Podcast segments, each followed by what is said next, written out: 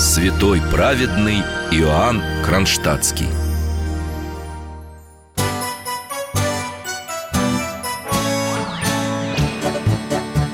Вопросов не детских скопилось очень много У Верочки и у Фомы. Ответить непросто Заглянем по-соседски. Знакомому доктору мы О тайном, о вечном О личном и сердечном О жизни, о вере О мире бесконечном. Мы спросим опять и опять.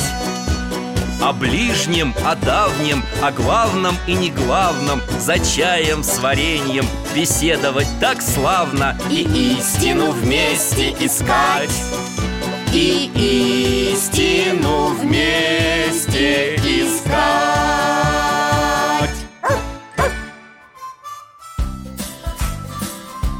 Здравствуйте, мои дорогие друзья. Алтай, голос! Алтай – это мой верный друг. А я Михаил Гаврилович. Много лет проработал детским хирургом. Теперь на пенсии. Скучать некогда. Читаю, гуляю с Алтаем. А в летнюю пору мы с ним часто на природу выбираемся. Вот только сегодня утром вернулись с дачи. Там благодать. Воздух чистейший, солнышко, ягоды уже поспевают есть у меня соседи Вера и Фома Брат и сестра Замечательные, любознательные дети. Очень люблю с ними общаться. Кстати, обещали сегодня заглянуть. Придут с минуты на минуту. А, вот и они Алтай, встречай гостей. Здрасте, Михаил Гаврилович. Алтайка, дай лапу.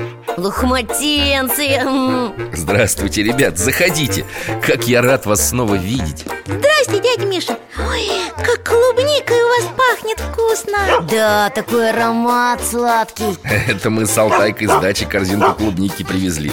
Первый у меня на огороде в этом сезоне. Полюбуйтесь. Ух ты, Вер, гляди, какая крупная. Целая корзина Дядя Миша, оказывается, у нас еще и садовод. Умора, Вера, вернись. Алтай полез в корзинку Весь нос клубники вымазал. Он у вас что, ягоды любит? Фу, Алтай, место. Хм, Вот так. Ишь ты, разошелся У тебя свой ужин. Сейчас косточку дам, держи. А вас, ребят, сейчас угощу. Мойте руки, милости просим за стол. Ммм, как вкусно! Сладкая, сочная, объедение. Не то, что у нас в ларьках зимой продают пластмассовую. Вер, ну ты как всегда самую крупную себе набрала. Би-би! М, Друзья, не ссорьтесь. Клубники на всех хватит, ешьте на здоровье. Фома, а что это у тебя за значок такой на футболке с якорем, а? Раньше не замечал. А это дядь Валера подарил Он на прошлой неделе ездил по работе на научную конференцию.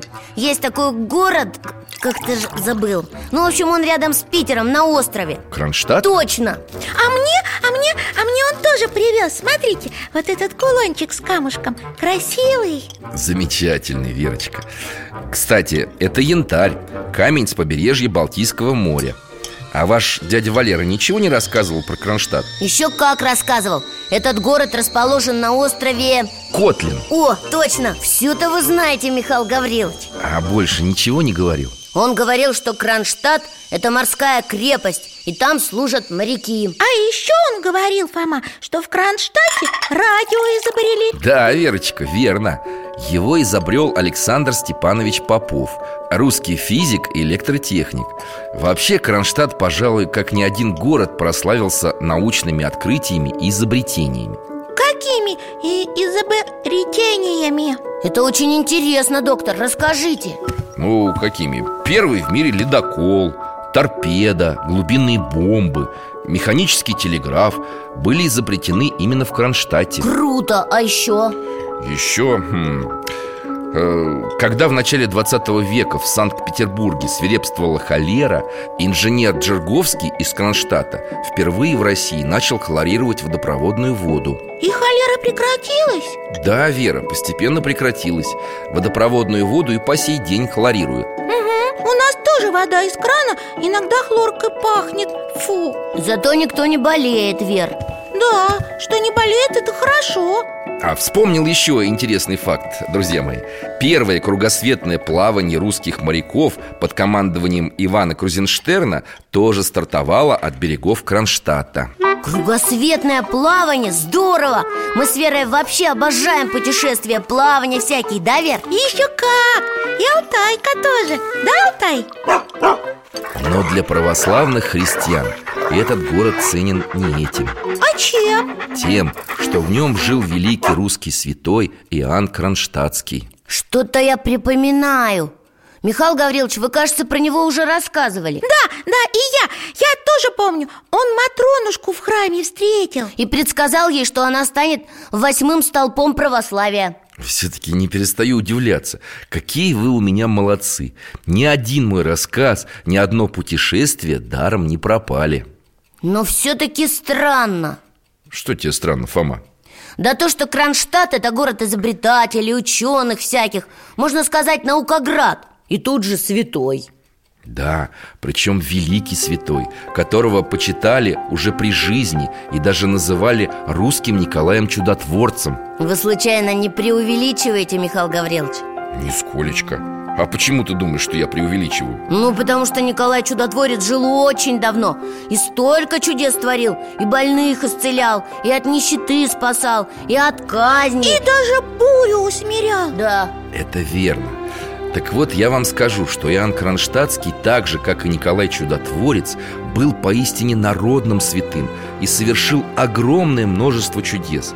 Дошло до того, что некоторые современники даже стали считать его самим Христом, второй раз сошедшим на землю. Христом? Вот это да! А почему? Да, почему? А, а лучше расскажите нам об этом святом дядя Миша с удовольствием. И не только расскажу, но и покажу. Вот. Черно-белая фотография, старинная. Это отец Иоанн? Красивый батюшка. Глаза такие ясные. И лицо доброе, светлое. И звезда какая-то на груди. Это орден Александра Невского в Кронштадте отец Иоанн прожил большую часть своей жизни, служа в Андреевском соборе Алтай, дружище, ты чего? Глядите, Алтайка уже ошейник притащил И явно хочет нас переместить куда-то, молодец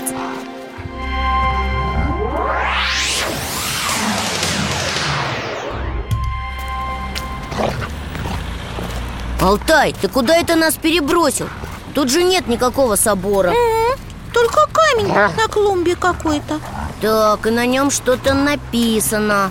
Алтай нас переместил в Кронштадт На то самое место, где раньше находился Андреевский собор. Молодчина. Смышливый ты мой пес Ну иди погуляй. А куда же делся собор? К сожалению, в годы гонений на церковь власти закрыли его и уничтожили. Когда это случилось? В 1932 году Жалко. Очень. Ведь отец Иоанн Кронштадтский прослужил в нем целых 53 года. Ого, больше полувека. Дядя Миша, а где он жил? А здесь неподалеку, на Посадской улице. Его дом тоже, наверное, разрушили. Дом, к счастью, сохранился Хотя его и перестраивали. А хотите взглянуть на него? Еще бы! Хотим! Ну, пойдемте. Заодно по современному Кронштадту прогуляемся. Алтай, рядом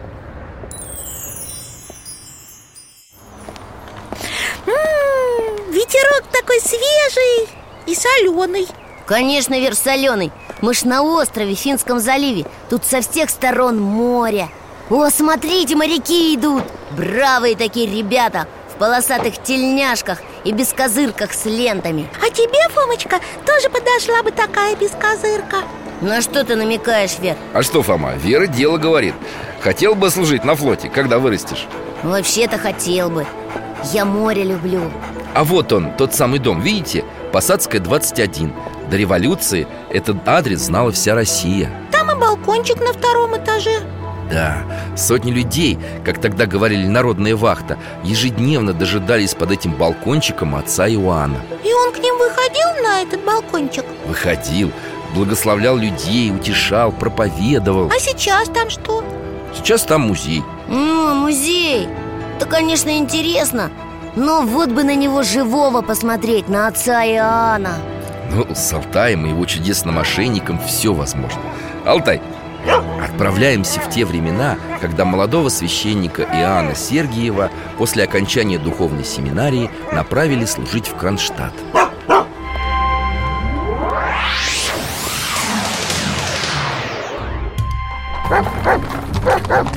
Осторожно, идите в сторону Какой-то пьяный водитель. Чуть нас не сбил. Не водитель, Вера, ямщик Мы же в прошлом. Ну, ямщик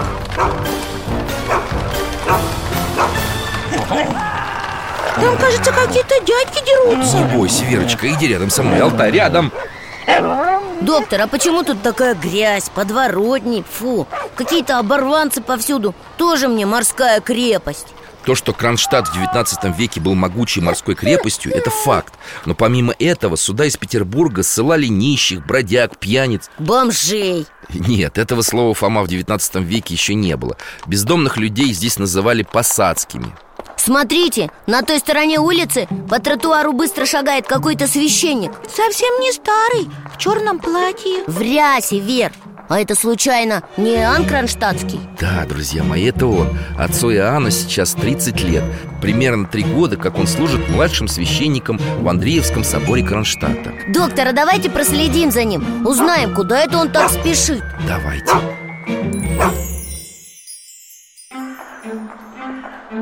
Батюшка заходит в какой-то дом. Да разве это дом? Сарай какой-то. Почти весь под землей. Только вон крыша торчит Это землянка. Вот в таких землянках жили многие кронштадтские бедняки. Давайте попробуем залезть внутрь. Алтай, подожди нас тут, у входа. Вера, давай руку. Ой, здесь темно. Ничего не видно. И сыростью пахнет Какой потолок низкий. Михаил Гаврилович головой в него упирается. Хорошо, Вер, что мы с тобой пока еще не такие высокие. На кроватке сидит молодая женщина с двумя детишками. Она плачет. И детки тоже плачут. Женщину зовут Устинья. Ее муж потерял работу. Дети просят есть, а накормить их нечем. Денег на продукты нет. Смотрите, отец Иоанн подходит к девушке Здоровается и сажает мальчика себе на колени. Что-то ласково ему говорит И ребенок сразу успокаивается. А, Слышите шаги? Кто-то снова открывает дверь. Это муж Устини заходит. Ой, кажется, он пьяный. Еле на ногах держится. Батюшка говорит мужу У тебя в коморке рай. Там, где дети, всегда тепло и хорошо. И не нужно менять этот рай на чад кабацкий Смотрите, хозяин дома заплакал. Прощения просит. Падает на колени перед батюшкой и обещает исправиться. А батюшка протягивает Устине целую пачку денег. Ого! Все свое священническое жалование за месяц. На, детишек будешь кормить, пока муж работу найдет Вот это да! Пойдемте на улицу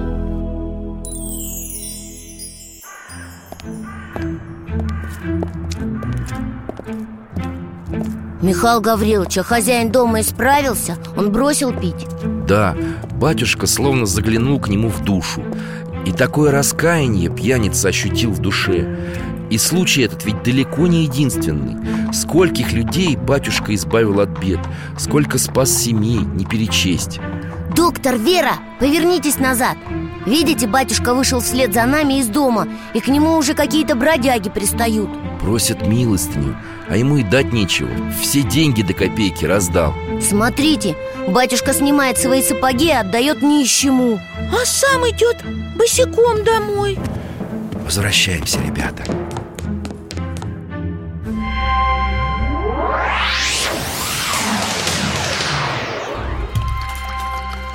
Ну это уже чересчур Что, Фома?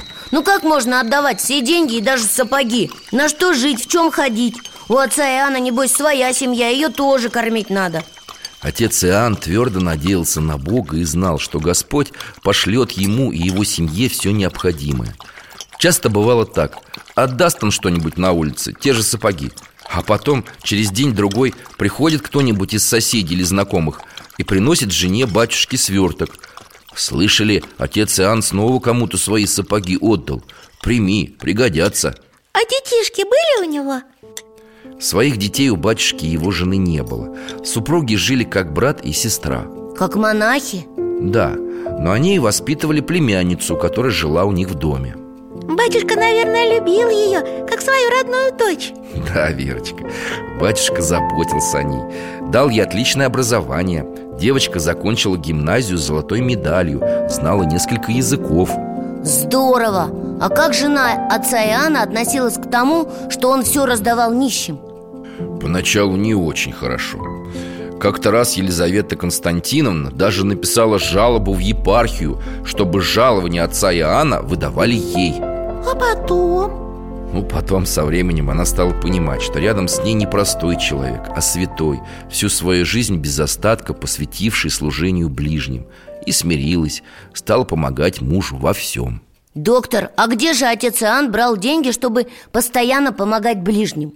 Хороший вопрос, Фома. Есть такая пословица. Рука дающего не оскудевает Слышали?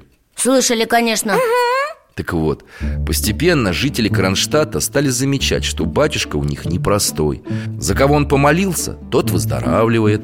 А, или торговля хорошо идет, да? Это как у Ксении Петербургской. Я помню, ее еще все к себе звали, потому что она зашла к ним в лавку Или ребенка подержала на руках и... Верно, Фома, верно.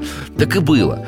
Поэтому многие за счастье считали удостоиться молитв отца Иоанна И жертвовали ему деньги. А он на что их тратил?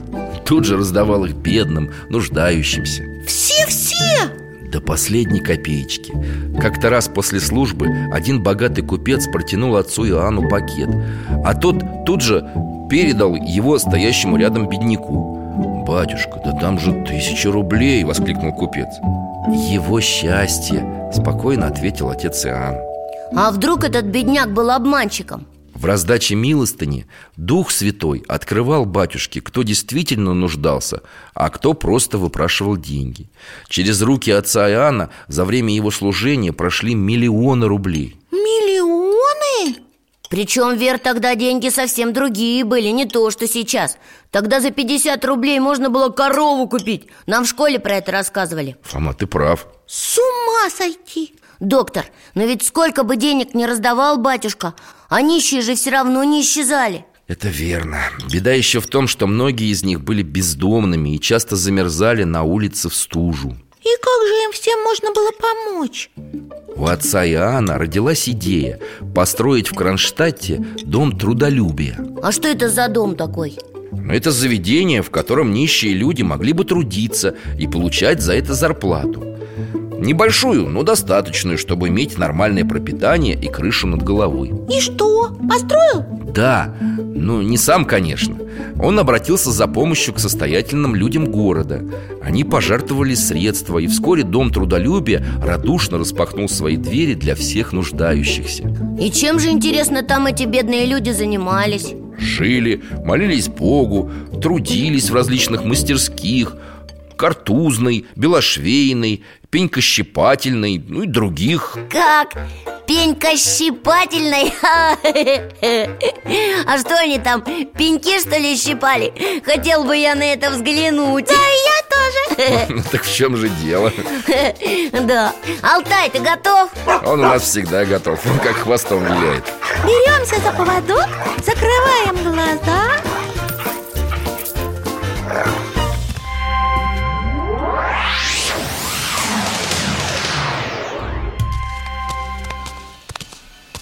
Красивый! Ого, четыре этажа! И купол выступает из крыши. Там что, церковь? Домовая церковь, освященная во имя святого благоверного князя Александра Невского. Батюшка позаботился о том, чтобы люди не только трудились, но и имели возможность молиться, общаться с Господом. Церковь домовая, потому что она в доме? Да, именно, Верочка. Она не отдельно стоит, а является частью дома трудолюбия. Давайте войдем внутрь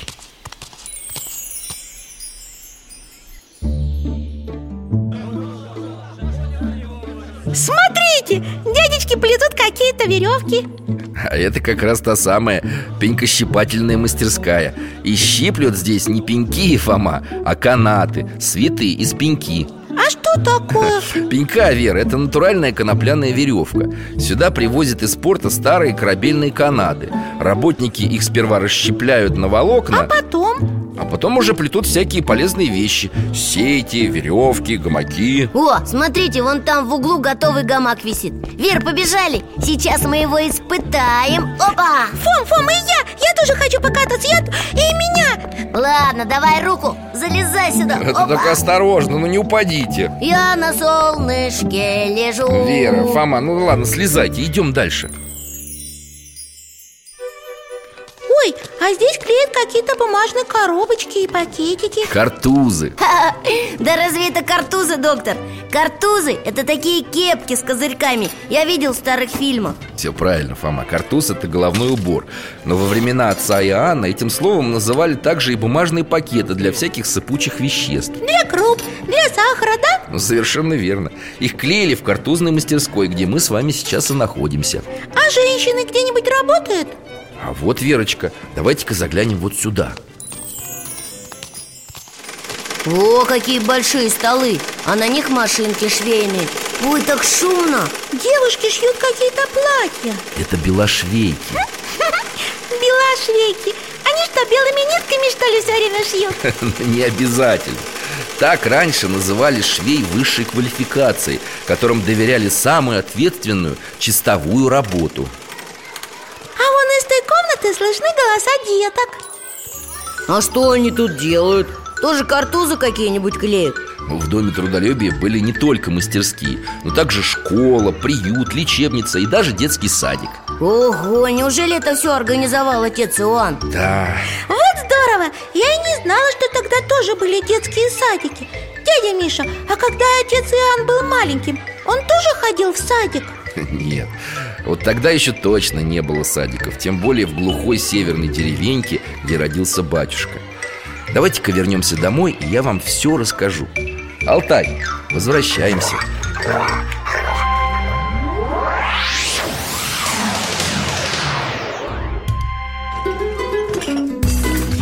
Эй, как же хорошо дома! Ага, особенно после интересных путешествий, как мы любим.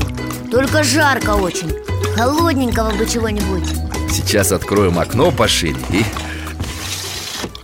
Угощу-ка я вас настоящей русской окрошкой. Годится? Ура! Еще как годится! Нас окрошкой бабушка прошлым летом угощала. В жаркий летний день то, что надо. У меня уже тут все овощи порезаны. Только квасу осталось добавить.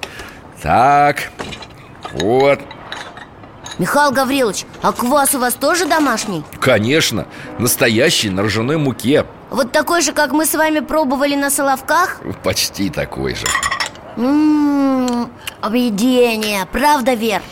Да, вкуснятина! Так, ну, а на чем мы с вами остановились? На детстве отца Иоанна Тогда все по порядку Ладно, Родился Ваня Сергиев на севере В Архангельской губернии 31 октября 1829 года. Семья была бедной. Отец Вани, Илья Сергиев, служил в церкви псаломщиком. Псаломщик – это тот, кто читает псалмы? Не только. Это служитель, который помогает на службе священнику Читает разные богослужебные тексты. Так вот, ребеночек родился слабым И родители опасались, что он может умереть Они поспешили его сразу окрестить это чтобы, если он умрет, то душа его была со Христом?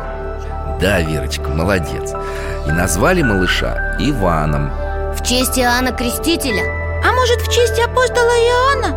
Ну, этого, богослова Оба не угадали Ему дали имя в честь преподобного Иоанна Рыльского Я как-нибудь вам об этом великом болгарском святом расскажу А после того, как его окрестили, Ваня выздоровел? Да, с Божьей помощью малыш сразу же пошел на поправку Окреп и рос здоровым мальчиком.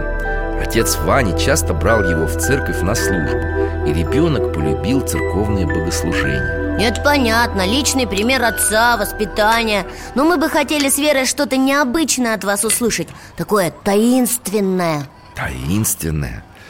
Я как раз к этому подошел. Когда Ване было 6 лет Как-то раз он зашел в горницу и увидел ангела Ангела!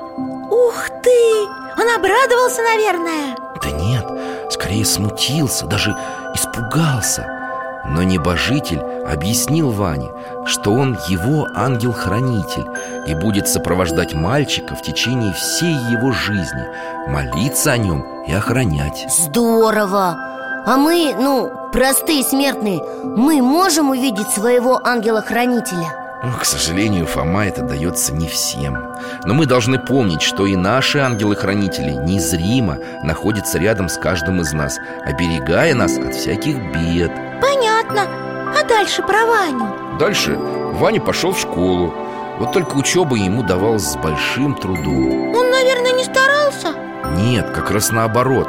Старался изо всех сил Но очень плохо запоминал уроки И расстраивался из-за этого Ведь он был добрым и ответственным мальчиком И понимал, насколько трудно родителям оплачивать его учебу. Эта история, доктор, что-то мне очень напоминает.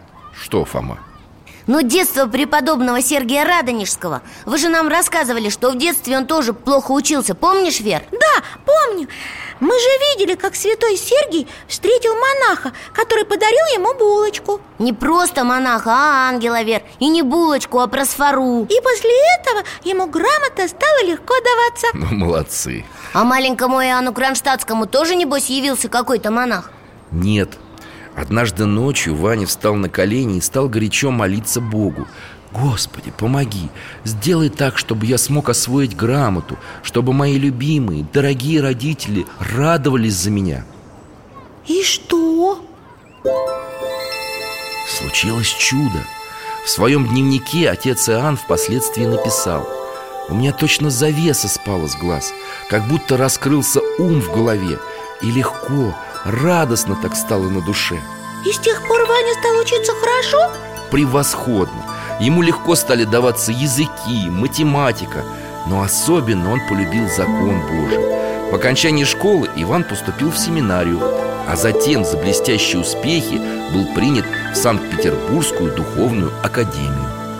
Он хотел стать священником? Не просто священником. Его мечтой было проповедовать Христа в дальних краях В Сибири, Китае или Америке. Ух ты, значит, он мечтал стать миссионером? И быть как апостолы Или как Иннокентий Московский. Ведь это так здорово, новые страны, приключения, опасности Романтика, я ведь тоже мечтаю. Ну, в общем, и что, отец Иоанн поехал? Нет, решил остаться.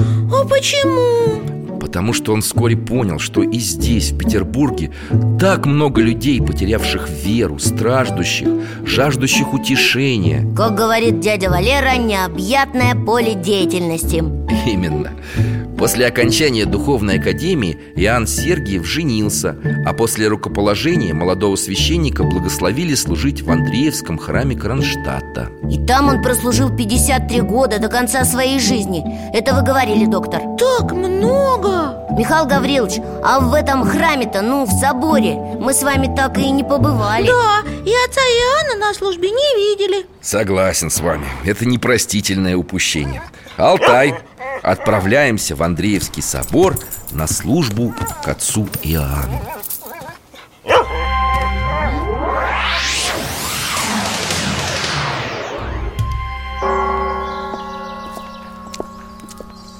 Вот и собор.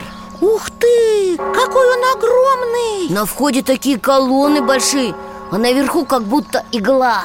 Эта игла называется шпилем Шпиль делает храм более заметным издалека. Оба собора Кронштадта, Андреевский и Морской, были еще и маяками для кораблей, которые приплывали в город издалека. Надо же! В этом городе все морское, даже храмы. Да, это точно. Давайте-ка зайдем в собор. Алтай, ну ты уж подожди нас тут, хорошо?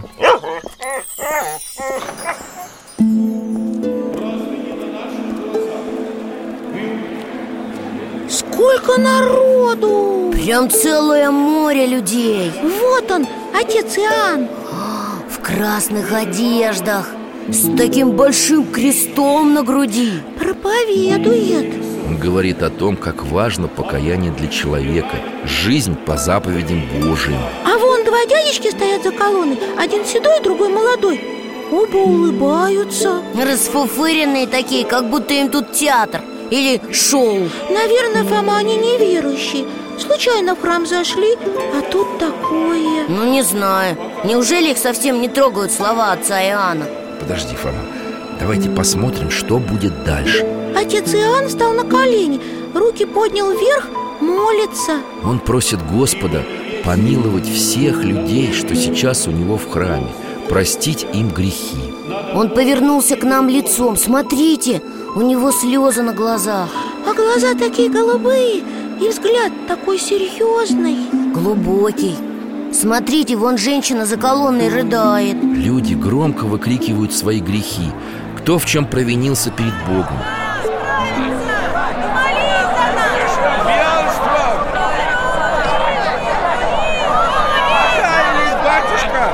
После горячей молитвы кронштадтского батюшки Многие осознают свою греховность и тут же раскаиваются. Отец Иоанн громко говорит людям. Покаялись ли вы? Желаете ли исправиться? А люди кричат. Покаялись, батюшка! Желаем исправиться! Помолись за нас! О, а те двое у колонны, старый и молодой Они закрыли лица. Плачут! Доктор, смотрите, весь храм рыдает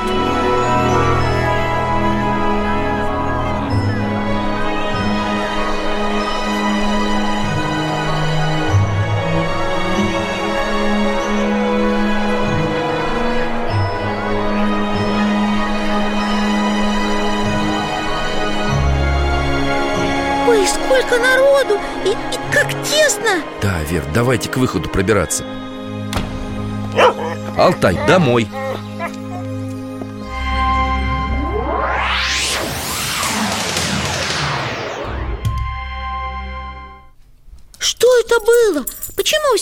плакали? Да, Михаил Гаврилович, объясните Почему после того, как святой помолился Все сразу стали плакать и каяться в грехах Мы с вами попали на общую исповедь отца Иоанна Его молитва ко Господу была так сильна, так дерзновенна Что Господь сразу же касался сердец людей, которые в это время находились в храме Как это касался сердец? Помнишь, Вер, Михаил Гаврилович нам рассказывал про Марию Египетскую? Ну, как она поехала с паломниками в Иерусалим и не могла войти в храм. Помню, ее не пускала какая-то сила. Ну вот, и тогда Господь тоже коснулся ее сердца И она вся сразу переменилась Ушла в пустыню и там прожила до конца жизни Каялась в грехах и молилась. Значит, когда Бог прикасается к сердцу человека Тот сразу хочет быть хорошим, добрым. А если что-то совершил нехорошее, то жалеет об этом? Это и есть покаяние, перемена ума. Перемена ума? Доктор, а у меня к вам еще вопрос. Вот мы с бабушкой как-то зашли в храм, который от нас неподалеку в парке. Помнишь, Вер? Да, помню, там все подходили к священнику по очереди И что-то ему тихо говорили на ушко. Вот именно, по очереди. Вер, это и была исповедь. А почему отец Иоанн исповедовал всех сразу, а не по одному? Дело в том, Фома, что людей, желающих исповедоваться на службе у отца Иоанна, было чрезвычайно много. Андреевский храм, как вы заметили, весьма внушительных размеров. Да уж, не маленький. На службе в нем могло присутствовать до 7 тысяч человек. Семь тысяч, это много? Вер, да это как на нашем городском стадионе. Ого! Но даже при этом все желающие не помещались. Многие стояли на улице у храма. Яблоку негде упасть Так бабушка говорит. Точно.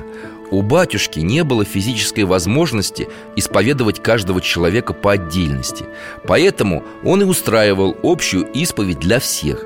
Кстати, первые христиане именно так и исповедовались на общей исповеди А что было после этой общей исповеди в соборе? Отец Иоанн и священники, которые с ним служили, выносили сразу несколько чаш И начиналось причастие, которое длилось больше двух часов Вот это да! Часто здесь же в храме по молитвам батюшки совершались исцеления от тяжелых болезней Исцеление?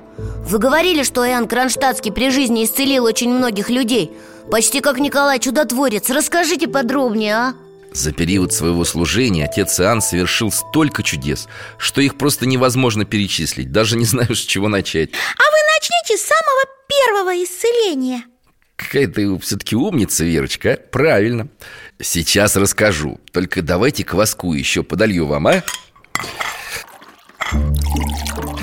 Началось все с того, что однажды одна женщина из Костромы приехала к батюшке и потребовала, чтобы он молился об исцелении одного больного Прям потребовала? Да, причем очень настойчиво Отец Иоанн тогда еще был молодым священником и даже испугался слов женщины Как можно так дерзновенно просить у Бога исцеления? Но женщина эта была уверена в силе молитвы батюшки И ее вера себя оправдала Больной? Да, с тех пор по молитвам отца Иоанна чудеса стали совершаться в великом множестве, и люди потянулись к нему в Кронштадт нескончаемым потоком. Пожалуй, со времен Христа не было столько массовых чудес и исцелений. Со времен Христа? Ничего себе! Письма и телеграммы с просьбой помолиться об исцелении болящих приходили даже из-за границы Из Англии, США, многих других стран хм, Доктор, вы что хотите сказать? Что отец Иоанн получал телеграмму, скажем, из Америки Молился, и человек тут же исцелялся на другом конце земли? Дистанционно, что ли? Именно И таких случаев немало Причем присылали просьбы о помощи не только христиане Но и представители других религий и многие из них получали исцеление от болезней по молитвам батюшки Вот это да! Хотелось бы хоть одним глазком. Увидеть? Ну, конечно. Ура, мы отправляемся в Америку. Нет, ну на сей раз поближе. Куда это? Сейчас увидите. Только вот пару бутылочек минералочки захватим с собой. Так. И дорожную миску для Алтая. Ну, готовы? Ну, тогда вперед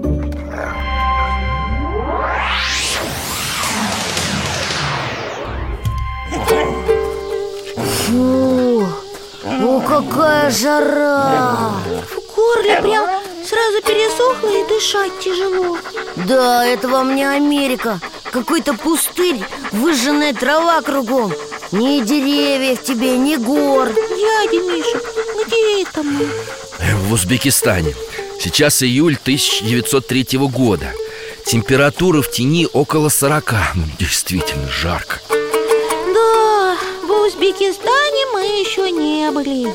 Далеко нам еще идти. Да нет, уже почти на месте. Вон, видите барак? Ага, серый такой, обшарпанный весь. Сейчас мы в него зайдем. Дядя Миша, только давайте водички немножко попьем Пейте, пейте, понемногу. Э, Иначе не напьетесь. И Алтайки нальем в миску. Алтай! Как жадно лакает все, теперь пойдемте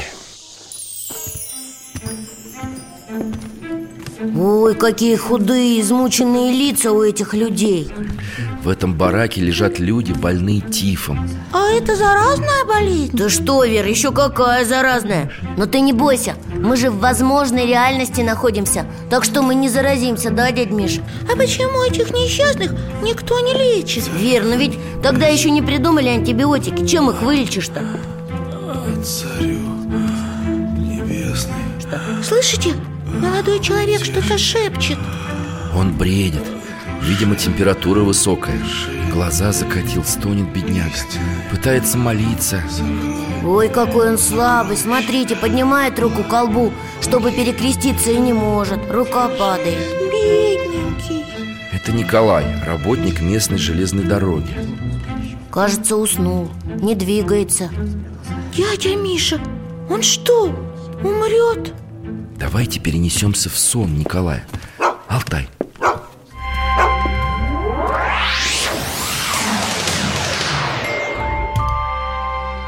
Туман какой-то, ничего не видно.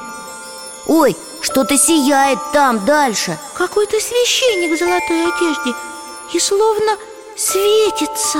Ага, волосы русые, а лицо такое светлое и доброе. Глаза голубые. Это же, это отец Иоанн Смотрите, он низко наклоняется к Николаю. Не надо плакать. Давай помолимся. Отец Иоанн начинает служить молебен. Руки поднял вверх. Как он сильно и горячо молится. А Николай смотрит на батюшку с такой надеждой И улыбается Как будто давно знает его Николай вырос в христианской семье, где всегда почитали батюшку, и его портрет стоял у них на самом почетном месте, рядом с иконами. Тогда понятно, почему он его узнал. Отец Иоанн закончил молиться. И снова наклонился к Николаю Улыбается и тихо говорит ему что-то. Ты обязательно поправишься. Только не забывай молиться и за все благодарить Господа. Батюшка уходит Исчез в тумане Видение закончилось Смотрите, Николай привстал Доктор, кажется, наш пациент идет на поправку К Николаю подходит пожилой дядечка Улыбается Это отец Николая в самый тяжелый и безнадежный момент он отправил телеграмму в Кронштадт отцу Иоанну с горячей просьбой помолиться об исцелении сына. Во время видения, в котором мы с вами присутствовали, отец Иоанн как раз служил молебен об исцелении Николая. Вот это чудо, да, Вер? Для молитвы никакие расстояния не преграда. Это точно. Ну а мы с вами возвращаемся домой. Алтай.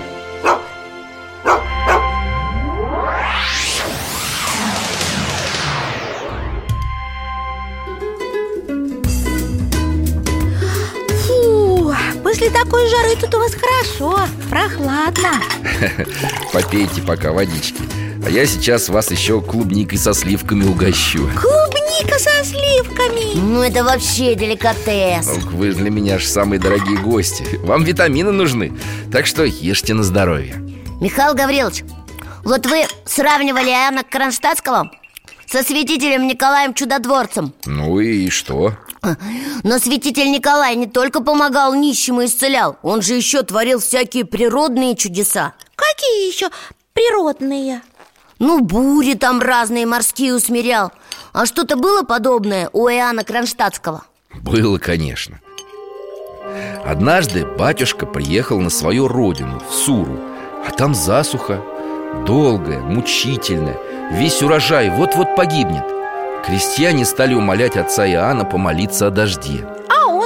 Едва лишь отец Иоанн закончил служить молебен Как хлынул дождь такой силы Что крестьяне едва успевали добежать до своих изб Вот это я понимаю, чудо Конечно, это был не единственный случай Когда природные стихии повиновались батюшке Доктор, а начальство об этих чудесах знало? Ну, самое главное Какое главное? Ну какое-какое? Царь Царь-миротворец Александр III не просто знал, а глубоко чтил отца Иоанна Кронштадтского. Святой даже находился с государем рядом, когда тот умирал. А чего Александр умер? Это трагическая история. Расскажите, доктор Хотя мы с Верой всегда и волнуемся Когда вы рассказываете всякие трагические истории Но мы потерпим. Ну хорошо 17 октября 1888 года императорская семья возвращалась из Крыма в столицу. Когда поезд подъезжал к Харькову, в районе станции Борки случилась авария. Авария? Да, поезд мчался на большой скорости, и когда въехал на высокую насыпь, вагоны сошли с рельсов. А царь? Александр III был богатырского телосложения и когда вагон начал разваливаться, он удерживал на своих плечах крышу, пока его семья и другие люди выбирались наружу из вагона. Вот это да! Настоящий мужчина. Да, он повел себя как настоящий герой. Но после этого случая здоровье императора сильно пошатнулось. Он тяжело заболел. Надо было позвать отца Иоанна. Он бы его исцелил Император так и сделал. Он позвал батюшку, когда лежал уже при смерти В Ливадийском дворце в Крыму. И что, батюшка приехал из Кронштадта? Конечно, сразу же. Он возложил руки на голову царя и стал молиться. Император Александр сказал ему Когда вы держите руки свои на моей голове Я чувствую большое облегчение А когда отнимаете, очень страдаю. Не отнимайте их И что, батюшка исцелил его? К сожалению, нет Не плачь, Вер а, а почему батюшка его не исцелил? Видите, ребята, как бы это объяснить? Конечно, отец Иоанн молился Господу об исцелении И вся Россия молилась Но каждому из нас положен свой срок И Господь лучше знает, в какой момент человек должен отойти к Нему Михаил Гаврилович, а после Александра Третьего России стал править Николай II? Да, Он тоже был знаком с отцом Иоанном. Там же, в Ливадии, они и познакомились. Батюшка благословил будущего молодого царя И предрек ему тернистый путь страданий. Вот это да! А что-нибудь еще он предсказал? Очень многое. Революцию, войны, гонение на церковь А еще возрождение России. Но давайте-ка я вам лучше зачитаю Ну вот это, к примеру. Я предвижу восстановление мощной России Еще более сильной и могучей.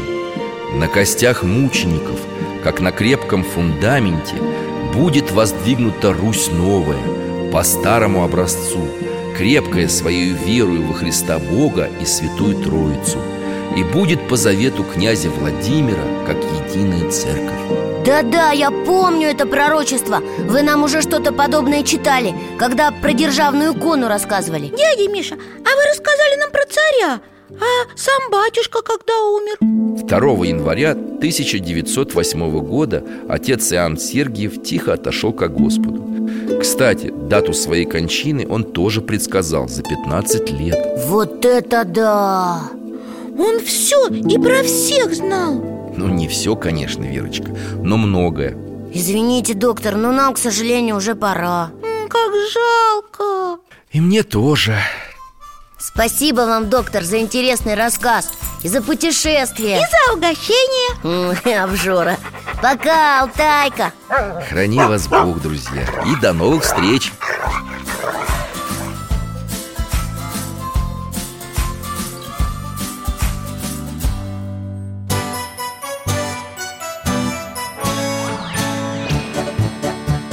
гостях засиделись, конца вопросам нету. Прощаемся, Вера, Фома. Порою вопросы важнее, чем ответы. Пусть жизнь нам ответит сама. О дальнем, о вечном, О личном и сердечном. О жизни, о вере О мире бесконечном. Мы будем беседовать вновь С Алтаем слетаем, мы дальше, глубже, выше И снова услышим рассказы дяди Миши А ты нам вопросы готовь А ты нам вопросы готовь Дорогие друзья, благодарим вас за помощь в создании программы. Ваши пожертвования – это наши новые выпуски.